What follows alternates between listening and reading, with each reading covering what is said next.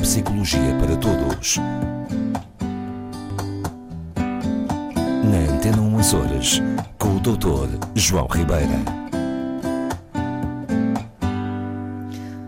Dr. João Ribeira, trago uma pergunta para si. Ah, assim é que eu gosto.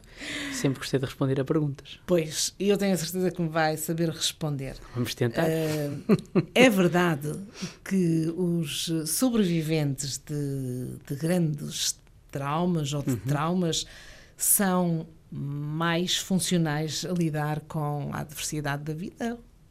Ou com alguma adversidade? Hum. O que acha? Diz-se que a experiência ajuda, muitas vezes, para Verdade. as dificuldades. Portanto... Verdade. Muito bem. É exatamente isso. Tem toda a razão. Uh, efetivamente, aliás, de uma forma diferente, nós já aqui falamos desse tema.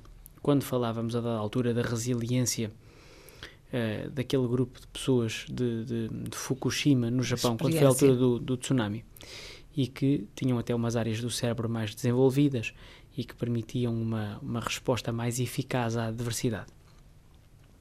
E sim, confirma-se, ou seja, nós estarmos expostos a traumas, mas traumas a sério, não, não estamos aqui a falar de apanhar um sustozinho, como falávamos eh, a semana passada ali na montanha russa, não? É? estamos a falar de traumas a sério, vamos falar de, de pessoas que estiveram, por exemplo, em tiroteios, das pessoas que são sujeitas a situações eventualmente de guerra, a própria pandemia e as alterações que trouxe à vida de algumas pessoas pode constituir-se como uma forma de trauma ou outras situações, situações de, de rapto, de, de violação, enfim, aquilo que, que, os nossos ouvintes quiserem pensar que é um, um, um evento traumático, que causa verdadeiro trauma.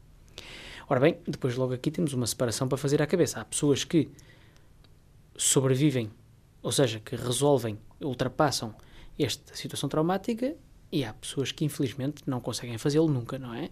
E que, uh, enfim, ou ficam. Vivem presas a esse trauma. Sim, ou ficam cronicamente deprimidos, ou sofrer de ansiedade, ou com algum tipo de fragilidade psíquica, em casos muito extremos com alterações da personalidade, ou a sofrer, por exemplo, de, de coisas como o síndrome de stress pós-traumático, não é? Pronto, são os casos em que, efetivamente, não houve uma uma resolução positiva desta situação de trauma. É? E será que a, essa solução às vezes não passa por, por falar do assunto? É que há traumas em que as pessoas se escondem? Passa sempre. E, passa sempre, e, não é? E não, nunca, nunca falam de, tem, desse tem sempre que assunto. Haver, tem sempre que haver uma forma quanto mais ficar com a própria pessoa, ela a pensar no mesmo assunto, sem mas sem nenhuma. partilhar essa, Sim, apesar essa de haver. Pessoas, apesar de haver pessoas mais capazes de lidar autonomamente com o trauma do que outras, parece-me claro que uh, a pessoa terá que de alguma forma fazer uma, uma catarse, vamos dizer assim, desse evento traumático, seja falando, seja uh, processando de uma outra forma. Estou-me a recordar que também uma vez aqui falei de, de, utilização, por exemplo, de certos videojogos para ajudar soldados americanos a processar o facto de terem que matar outras Exato. pessoas uhum. e, e, que ajuda. E que ajuda. São tudo formas de libertação eh, e de, e de processamento deste, desta situação traumática. Mas a verdade é que todos eles estão muito mais preparados. Eh, em, em princípio, e é isso que, que sim, a resposta à sua primeira pergunta é essa, em princípio, todas aquelas pessoas que verdadeiramente conseguiram ultrapassar os seus traumas, isto é, sobreviver às situações traumáticas, estão muito mais preparados para lidar com a adversidade do que outras pessoas. E se calhar a resposta que nós podemos aqui dar, que as pessoas, se calhar não é tão clara para, para as pessoas que nos ouvem, é o porquê. Né? Porque nós sempre lidamos com o porquê. Uhum. Evidentemente que isto funciona um pouco como uma vacina não é? Ou, ou, como, ou como, sem pensar em vacina, eh, como quando adoecemos com determinada patologia e o nosso organismo resiste e consegue curar-se? Com a ajuda de uma medicação ou outra. Tendencialmente, vamos desenvolver resistências, vamos desenvolver anticorpos, correto? Para futuramente lidar de maneira mais eficaz com a mesma patologia. Ora, não é diferente com a situação de trauma. O nosso, o nosso cérebro, nós já, eh, já muitas vezes discutimos aqui, mas não quero mais lembrar. Lidar com a ameaça no nosso cérebro, e o trauma é uma forma de ameaça, é? Uma pessoa que está no meio de um tiroteio. O que é que acontece? Há uma ativação brutal do, do sistema límbico, mas, mas em, em concreto de, de, das ditas amígdalas, por causa da resposta de stress. Há uma hiperativação de uma série de, vamos dizer, de glândulas eh, da hipófise, as suprarrenais, etc., que descarregam um conjunto grande de hormonas e de neurotransmissores no organismo que permitem lidar com essa mesma ameaça, seja mantendo-me no sítio onde estou, seja fugindo, seja lutando contra essa ameaça, ok?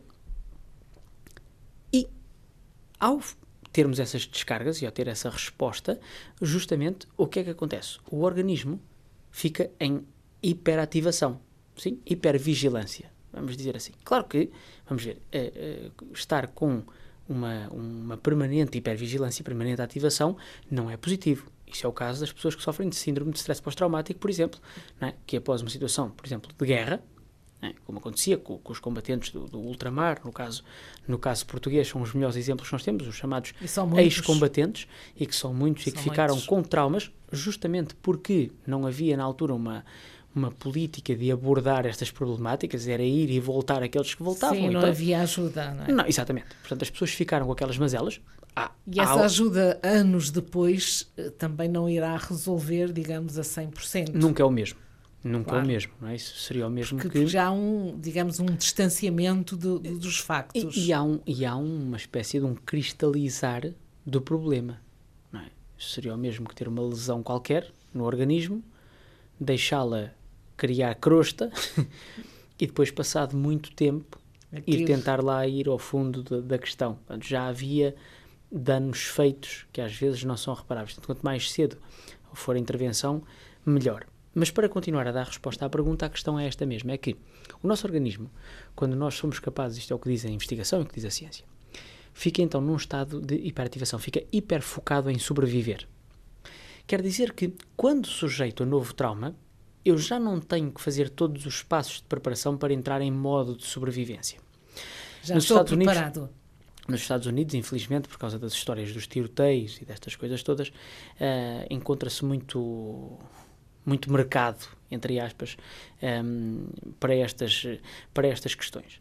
E, portanto, há, há relatos de várias pessoas que foram sujeitas, por exemplo, vamos supor, a situações de rapto. Há, há, o caso de uma senhora, que é relatado num artigo qualquer, hum, me estou a recordar, senhora que tem 50 e tais, salvo erro, e que relata justamente isso. Ela diz que uh, ela passou 15 anos de abuso físico, de abuso sexual, foi raptada, uh, enfim, uma situação complicada, e que mais tarde esteve num daqueles tiroteios famosos que aconteceram nos Estados Unidos.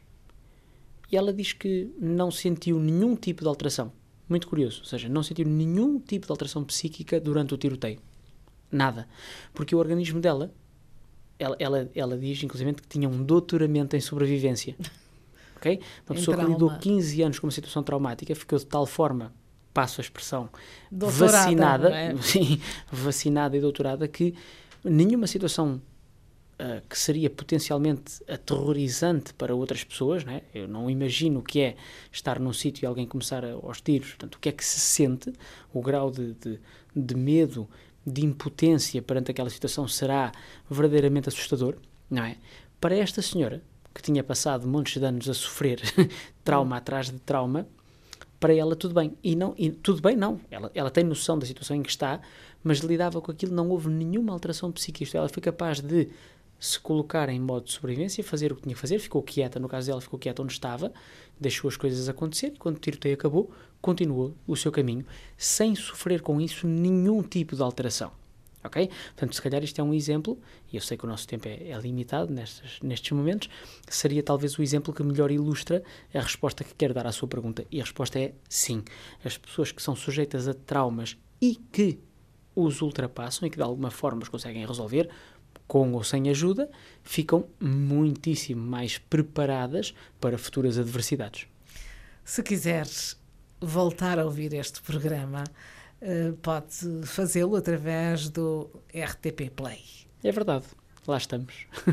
à sua espera.